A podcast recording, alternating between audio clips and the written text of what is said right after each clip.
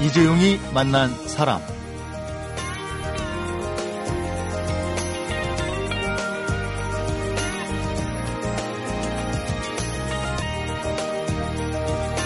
(1955년부터) (1963년까지) 태어난 베이비 부머 세대가 (714만 명) 전체 인구의 (14% 정도 되는 아주 적지 않은 숫자가 현재 은퇴 시기를 맞으면서 그 어느 때보다도 은퇴 후 생활에 네, 관심이 큽니다. 그래서 지난 월요일부터 오늘까지 사흘 동안 은퇴 후 어떻게 살 것인가 이 은퇴라는 주제를 가지고 여러분과 함께하고 있는데요. 네, 오늘은 세 번째 시간으로 은퇴 설계, 은퇴 귀농에 이어서 은퇴 재취업으로 만나보도록 하겠습니다. 네, 지난해 서울의 장노년층 취업자 수가 처음으로 청년 취업자 수를 넘었다고 하는데요. 어떤 일자리들이 있고 또 어떻게 재취업의 문을 두드리면 되는지 서울 노인복지센터 서울시 어르신 취업훈련센터의 박주임 과장을 만나서 들어보도록 하겠습니다.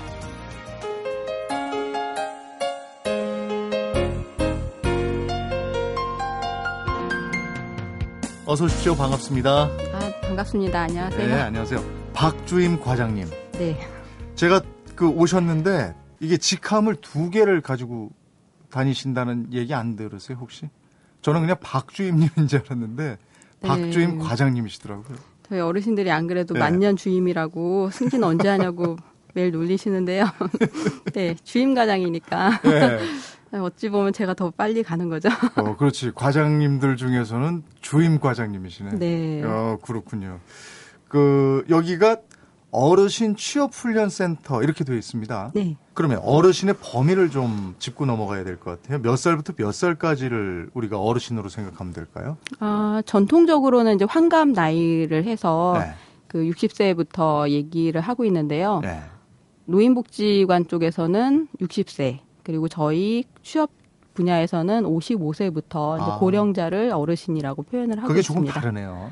네, 이게 네. 법적인 기준도 있고 그리고 최근에는 또 예전 같지 않잖아요. 예전에 네. 60 하면 좀 꼬부랑 할머니 할아버지 아, 생각하는데 아, 요즘에는 55세 60세면 거의 청년 분위기예요. 그렇죠. 네. 그래서 그런 것들 때문에 그 일할 수 있는 연령대와 네. 그리고 복지관에서 여가 노후를 음. 즐기는 연령대 이런 것들을 현장에서는 조금씩 구별을 하고 있는데 법적인 조항이나 객관적으로 그 따지기에는 좀 무리가 있지 않나. 네. 그리고 그런 연령에 대한 부분은 최근에는 이렇게 주관적인 개념으로들 많이 생각들을 네. 하세요. 그래서 그거를 어떤 기준을 잡는다기보다는 음. 그렇게 좀 상대적인 개념으로 사용해야 되지 않을까 음. 생각합니다. 그럼 이제 본격적으로 어르신 취업 훈련 센터 이곳은 어떤 곳입니까?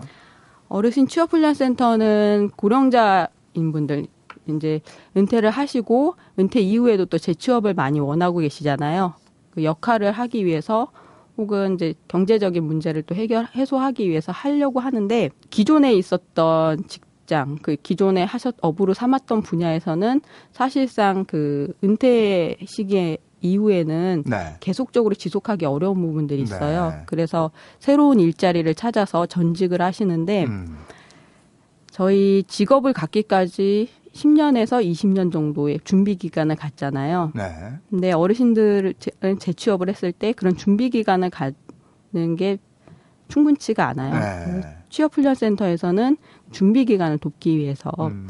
전직을 할 때 새로운 직업군을 탐색하고 나의 적성을 찾아서 정보 네. 제공도 하고 그다음에 취업 연결도 해주시고 취업 알선도 해드리고 예.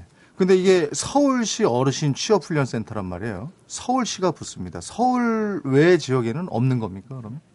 아, 서울 외 지역에도 있습니다. 근데 그 서울시에서 전국 최초로 네. 이 교육기관을 설립을 했고요. 지금은 대도시 중심으로 네. 취업 지원 센터들이 생기고 있어요. 음, 전국적으로 그러면은 큰 대도시 이를테면 뭐 대전이라든지 대구라든지 부산, 광주 이런 데는 있단 말씀이십니까? 예, 마산하고 울산에서도 네. 지금 운영하고 있습니다.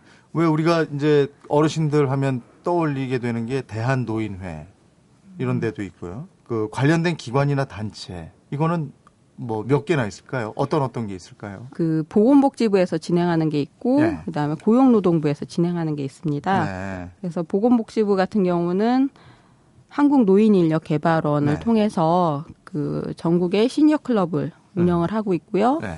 그리고 내년부터는 고령자 취업 훈련 센터를 별도로 네. 운영을 하겠다라고 이야기하시더라고요. 그래서 계속 음. 준비를 하고 있고요. 아, 그리고 고용노동부에서는 그 고용안전센터에서 네. 진행을 하는데 최근에 중장년 희망 일자리 지원 센터가 새로 개소를 했습니다. 그래서 음. 고령자분들을 위한 취업 지원 센터들이 계속 늘어나고 음. 있습니다. 그러면 취업을 원하는 어르신들은 누구나 찾아가면 되는 겁니까? 그렇죠.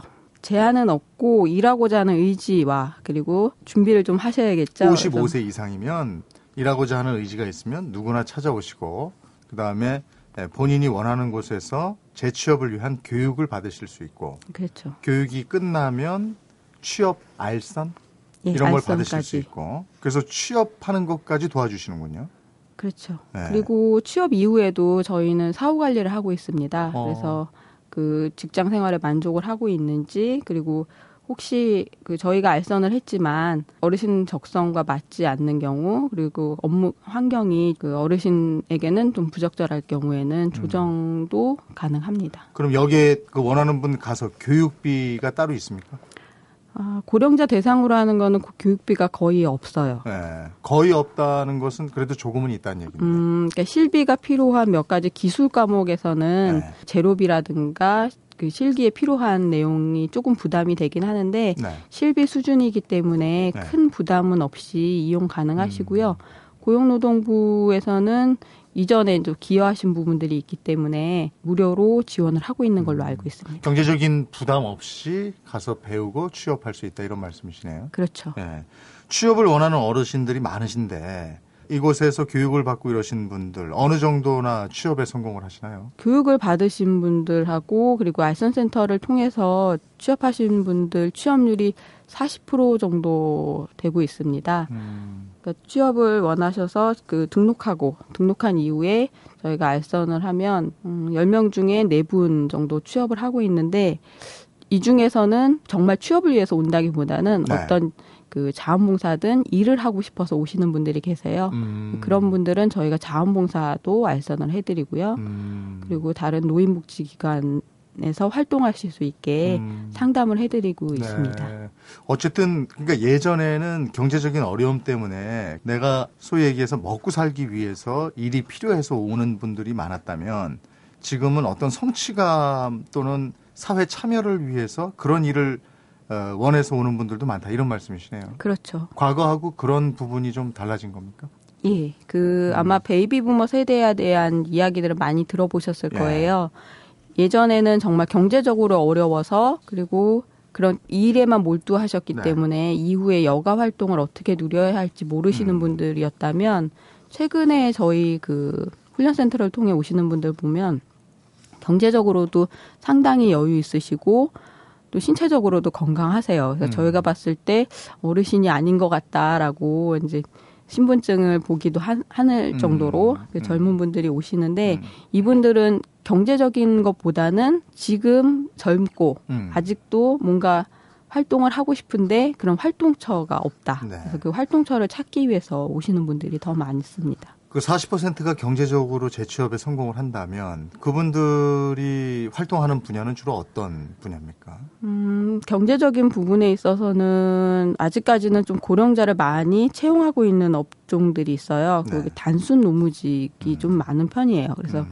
남성분들 같은 경우는 경비 직종, 여성분들은 도우미 아. 부분에서 많이 하고는 계시는데 여기가 좀 안정적인 편이긴 해요. 음. 그러니까 풀타임으로 일을 하시고 풀타임으로 일하시면서 그 생활비를 마련할 수 있는 일자리가 그렇게 되는 거고요. 어쨌든 일자리가 좀 한정적이네요. 음, 아직까지는 네. 많이 한정적이고 최근에는 좀 경력을 활용할 수 있다거나 그리고 그런 여유 있게 풀타임보다는 파트타임으로 일하는 거를 원하시는 분들도 음. 많으시고 그런 일자리들도 계속 증가하고 있는 네. 추세입니다. 어쨌든 일자리가 좀 다양해져야 되겠다 이런 생각이 드는 부분이고요. 에, 일본이나 미국에서는 이미 그 어르신들 재취업 직종이 상당히 많이 늘어났다고 그럽니다. 한 70여 가지 정도 늘어났다고 그러는데 우리는 어떤지, 어르신 재취업, 일자리와 만족도는 어떤지 그런 얘기를 또 계속 나눠보도록 하겠습니다. 사람, 시대, 그리고 이야기. 이재용이 만난 사람. 이재용이 만난 사람 오늘 초대 손님은 서울시 어르신 취업훈련센터의 박주임 과장입니다.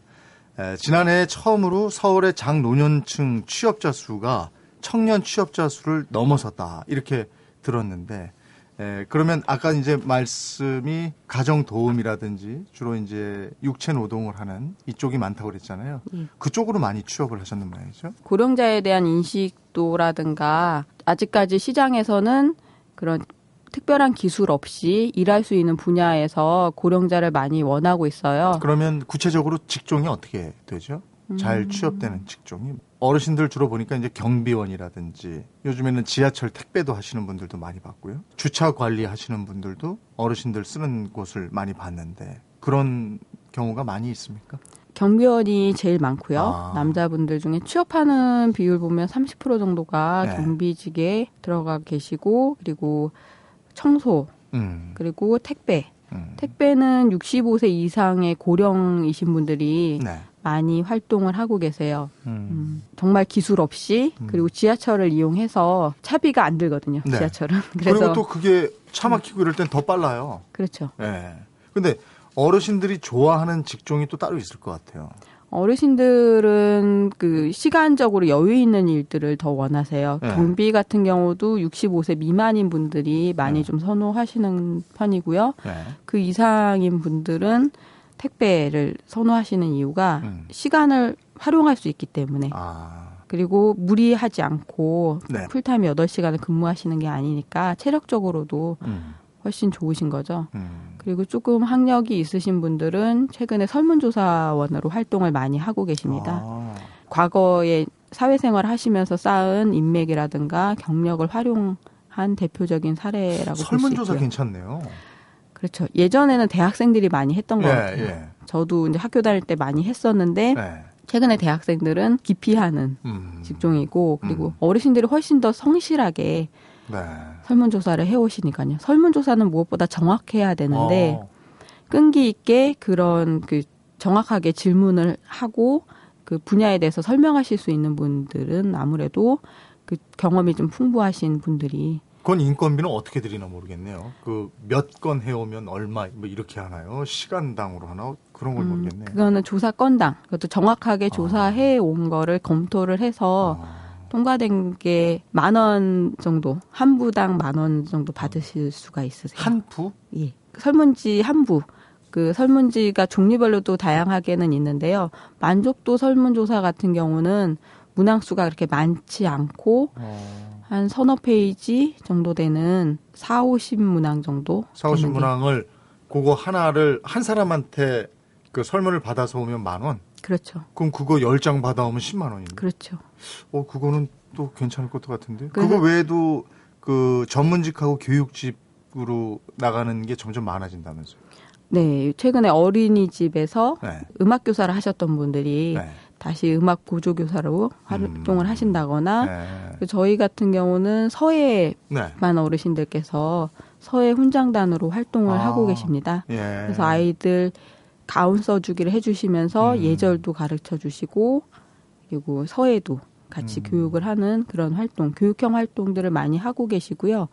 그 밖에 이제 당신들이 갖고 있는 경력을 활용해서 하시는 일들 중에는 무역 실무 업무를 아, 하고 계시는 분도 계세요. 기왕이 하셨던 분들은 무역 실무 서류 작성이라든지 이런 노하우가 있으니까 그걸 전수해 주는군요. 그렇죠. 그래서 어, 그런 거 아주 바람직한데요. 예. 네, 최근에 저희 쪽에서도 70대이신데 네. 무역 실무 쪽으로 취업을 하신 분이 계시고요. 아. 네. 그런 직종은 계속 늘어나는 추세인 거죠? 예, 예년보다는 네. 문의도 업체에서 문의도 좀 있고 네. 어르신들께서도 그 정도 능력을 갖고 계신 분들이 늘어나고 있고요. 음, 그 베이비 부머 세대들이 이제 은퇴자이면서도 또 어떻게 보면은 실버 시장의 소비자들이어서 실버 시장이 지금보다도 훨씬 더 커질 것 같다는 생각이 드는데 에, 더불어서 이분들이 이제 사회적으로 진출하고 소비하고 하면서 전에 없던 일자리들도 막 생겨날 것 같아요. 이런 네. 것들을 이제 그 이쪽 훈련센터에서 염두에 두고 있는 것들이 뭐가 있습니까? 저희- 아니면은 음. 우리 어르신들이 아 이쪽 분야가 생기겠다, 요거 좀 준비해야 되겠다 이런 것들은 뭐가 있을까도 궁금하네요. 음, 고객 상담 쪽으로 좀 네. 많이 그 업체에서는 예견을 하고 그와 관련한 일자리들 그리고 그런 인력을 양성할 수 있는 교육에 대한 얘기들을 좀 진행하고 있는데요. 네. 아무래도 눈높이가 같은 분들이 상담을 했을 때 훨씬 신뢰도도 있고 상품을 개발할 때도 음. 그분들을 대상으로 패널로 해서 개발하는데 도움이 되기 때문에 지금 현재는 보험 업계에서 좀 가장 많이 좀 활발하게 예. 어르신들 직종이 좀 늘어나고 있는 편이고요. 음. 어, 그리고 복지계 쪽에서도 사회 서비스 쪽에서도 노노케어라고 해서 네. 같은 동년배인 분들이 음. 상담을 해주는 사례가 많이 있고요. 그런 분들을 또 많이 원하고 계십니다. 네. 그러니까 경력을 감사합니다. 많이 활용하는 그쪽 분야에서 어르신들을 많이 원하고 계신다 이런 부분이군요. 그래서 경력을 활용하고 네. 나와 같은 생각을 갖고 있는 네. 사람하고 상담받기를 원하세요. 음. 서울시 어르신 취업훈련센터에 몇 가지 교육 커리큘럼이 있잖아요. 그 중에서 많은 어르신들이 가장 하고 싶어 하는 건 어떤 게 있습니까? 상담 분야 쪽을 많이 원하셨고요. 그래서 저희가 음. 최근에 민생 상담가 과정을 운영을 해봤는데 상담을 받으시는 분도 용어가 서로 통하고 어떤 부분에 있어서 문제를 겪고 어려움을 겪는지 민생이요? 네 그러면 우리 그 국민들이 어떤 여- 여러 가지 고민 이런 걸 전화해서 상담을 해주신다는 거예요. 그렇죠. 그래서 어. 그 대부분이 어르신들이 소비자 피해를 많이 받는 경우들이 네. 있으세요. 네. 인터넷 쇼핑이라든가 이런 온라인 쇼핑을 통해서 네. 잘못 구매한 경우 젊은 세대들은 사실 뭐 소비자 고발원을 찾아간다거나 그리고 바로 이제 고객 상담을 통해서 해소가 가능한데 그 어르신들 같은 경우는 생소한 용어와 그리고 사용 방법 쪽에서 많이 좀 어려움을 겪으세요. 근데 그런 부분에 있어서 같은 세대의 분들이 훨씬 그 부분에 대해서는 음. 민감하게 대응해 드릴 수가 있는 거죠. 민생 상담사 말고 우리가 잘 모르고 있던 직종, 직업들은 어떤 게 있습니까? 어르신들이 가서 일할 수 있는 분야에서. 최근에 저희 노년 설계 상담가들이 나오고 노년 있는데요. 예, 네. life coaching이라고도 이야기 되고 있고요. 그리고 그 30년을 거의 은퇴 이후에 30년을 보내시잖아요. 네. 그 부분에 대해서 어떻게 살아야 될지 네. 그런 설 노년 설계, 이 노년에 대한 생활 설계들을 같이 해줄 수 있는 분들 그러면 인생 상담이나 있습니다. 노년 설계로 그 진로를 재취업을 하게 되면 이것도 생활이 되는 정도의 수당을 받습니까? 시간당 5천 원 이상 정도 지금 아직까지는 네. 이 부분이 또 우리나라 같은 경우는 그 심리 상담가 외에는 음. 그렇게 많이 좀 받을 수 있는 부분은 아니고요. 일단은 이것은 성취감 차원이네요, 그러니까. 그렇죠. 성취감 네. 차원하고 그리고 사회적으로는 사회 서비스 부분에서 네. 어르신들께서 당신이 갖고 있는 경력을 음. 기여할 수 있는 거죠. 제가 사회적으로. 듣기로는 예능 강사라는 게 있던데 예능 강사는 뭡니까? 예능 강사는 거의 복지관하고 이제 어린이집에서 많이 활용되고 있고요. 방과후 교실에서 어르신들이 갖고 있는 재능들을 강의 활동을 통해서 네. 기부하는 형태인데요. 재능 기부하는 형태인데 아, 이게 강사를 양성하는 거네요. 그러니까 그렇죠. 강의를 주로 하시는 거예요. 강의를 하시는데 예능 분야라고 하면 네. 체조라든가 그림 아, 그리고 음악 체육, 미술, 음악 이런 쪽에 그렇죠. 예체능 네. 강사라고 보시면 됩니다. 그렇군요. 예. 그 어르신들의 재취업 만족도는 어떻습니까? 일하시는 분들은 모두들 만족해 하시죠. 음. 여러 가지 문제를 네. 해결할 수 있으니까. 음. 남성분들 같은 경우는 그 남성의 역할이라고 하면 경제 활동을 하는 거잖아요. 네. 그래서 급여가 낮더라도 스스로 용돈을 벌 수 있고 가정 내에서도 나는 사회적 사회 활동을 하고 경제 활동을 아직 할 수 있는 사람이다라고 하는 부분에 있어서 어르신들 위신 체면 얘기 많이 하시잖아요. 네. 그 부분을 채워줄 수 있는 음. 부분이라서 만족도는 굉장히 높은 편입니다. 그리고 재취업하신 분들의 경우는 어디 아픈 경우도 훨씬 떨어진다고 그래요. 예, 그 활동을 계속 하신 분들은 노화가 늦게 오시는 것 같아요. 예, 그렇다고 그래요. 네. 예. 아, 이순재 선생님 보세요. 그렇죠. 얼마나 젊으세요? 지금. 거의 80 아니신가요? 그러니까 건강 유지 비결을 물으면 늘 이래서 그렇다고 얘기하시더라고요. 뭔가 활동을 하, 다 보면 사회적으로도 또 심리적으로도 안정감이 있기 때문에 네. 우울하거나 또 뒤처져 있을 겨를이 없는 거죠. 그럴 새 없이 계속 활발하게 네. 활기차게 활동을 하시니까 건강도 더 좋아지는 것 같아요. 그걸 한번 수치로 그 통계를 내본 적이 있나 모르겠어요. 노인 의료비 절감으로 노인 일자리 사업에 들어가는 운용비를 어느 정도 회수할 수 있을 것도 같고 왜냐하면 그 일자리 창출을 위해서 이렇게 교육하고 하는데 사회적 비용이 들잖아요. 근데 이것 대비 에, 우리 어르신들이 일을 하면서 병원에 안 가는 비용 요거를 이렇게 따져보면 여기에 드는 비용이 훨씬 에, 상세하고도 남을 것 같은데요. 예, 실제로 노인 인력 개발원에서 노인 일자리 사업에 참여하시는 분들을 대상으로 조사를 한 적이 있는데요. 네. 일자리에 참여하지 않는 분보다 일자리에 참여하시는 분들이 네. 19만 원 정도 절감되는 효과가 있었다고 합니다. 그래서 의료비로 지출되는 금액이 음. 그래서 일을 하고 계실 때가 훨씬 그 건강한 노후를 보낼 수 있다라는 음. 결론이죠. 네. 그런 통계가 확실히 있네요. 예. 네.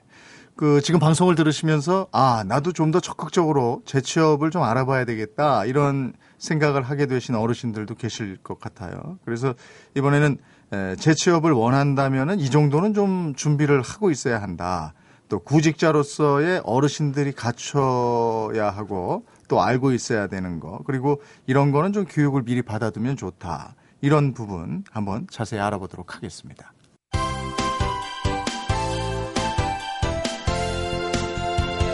여러분은 지금 이재용 아나운서가 진행하는 이재용이 만난 사람을 듣고 계십니다. 네, 이재용이 만난 사람 오늘은 은퇴 후 재취업에 관한 이야기를 서울시 어르신 취업훈련센터 박주임 과장과 함께 나눠보고 있습니다. 재취업을 하고 싶다. 이 일단 막연한 경우도 있거든요. 출발을 어디서 어떻게 시작하면 될까요? 어, 먼저 자기 자신에 대한 점검이 필요한 것 같습니다. 어르신들 오실 때 보면 정말 목적의식 없이 오시는 경우가 많으세요. 어, 무조건 일하고 싶다. 음, 근데 어떤 일을 하실 수 있는지, 네, 뭘 하고 싶어 하는지, 그게 없이 그냥 오시는 경우가 많으세요. 네. 그래서 저희도 그런 분들을 대상으로 일자리를 알선할 때 굉장히 어렵거든요. 음, 근데 사실은 많은 분들이 막연해서 그렇거든요. 내가 뭘 할 수 있지? 내가 뭘 해야 되지? 이런 막연함에서 오는 거일 수 있으니까 그때는 좀 더 상담을 깊이 있게 해주셔야 되겠네요. 아, 그렇죠. 예.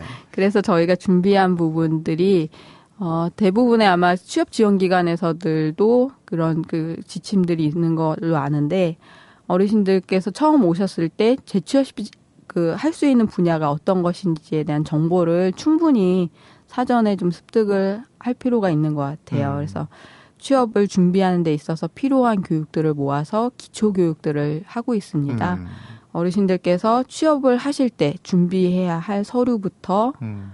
지금 갖춰지진 않았지만 앞으로 준비해야 될 부분들에 대한 정보들을 총망라해서 교육을 하고 있고요. 그러면 그 요지를 좀 지금 간략하게 좀 말씀해 주실 수 있어요? 구직자로서 어르신들이 갖추고 있어야 한다거나 또 미리 준비해 놓으면 좋을 거 이를테면 뭐 이력서를 작성할 때 어떤 요령이 있다든지 뭐 이런 것들이요.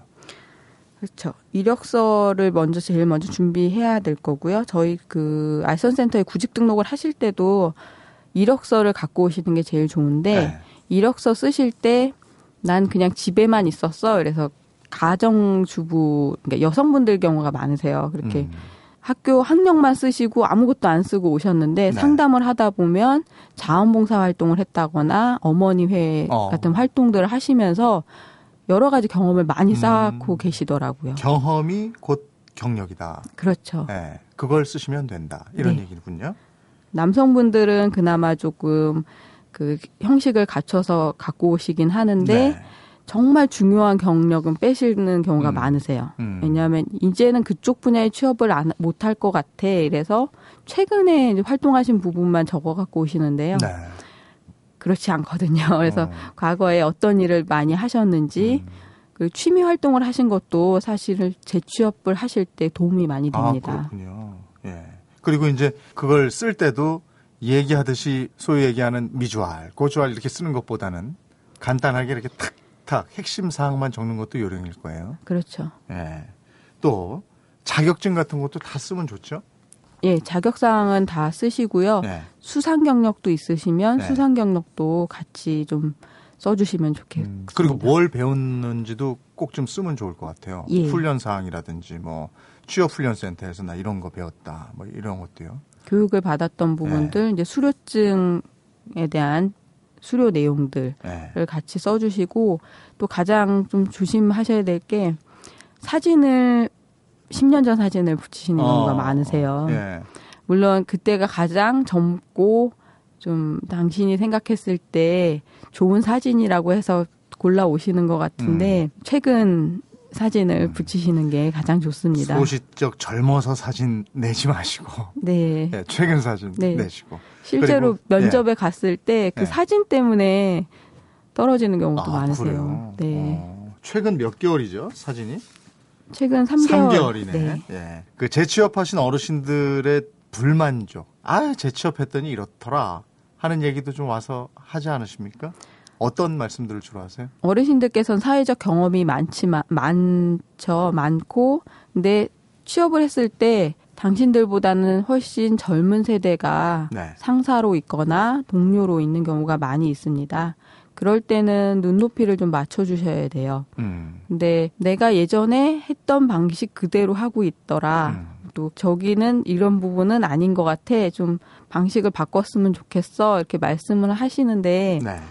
음, 그 부분에 대해서는 좀 동료와 상사에 대한 좀 믿음을 갖고 일을 하셨으면 좋겠습니다. 음. 뭐 물론 경험을 하셔서 젊었을 때 그런 부분에 대해서 모르진 않으실 것 같은데 동료 관계에 있어서도 충고를 할 때 조심해야 하고 예의를 지켜야 어, 되잖아요. 예. 근데 어르신이다 보니까 네.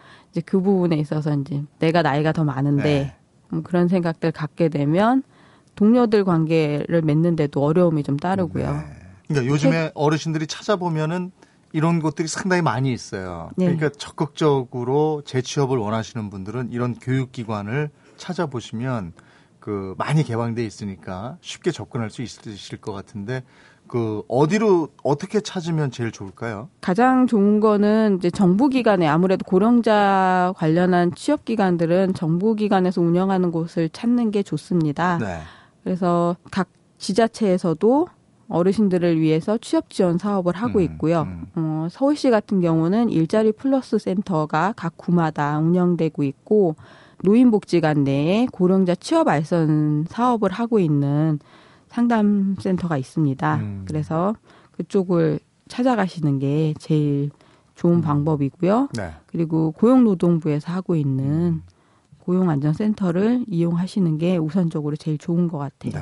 박 과장님이 계신 곳은 서울시 어르신 취업훈련센터잖아요. 예. 여기 정년은 몇 살입니까?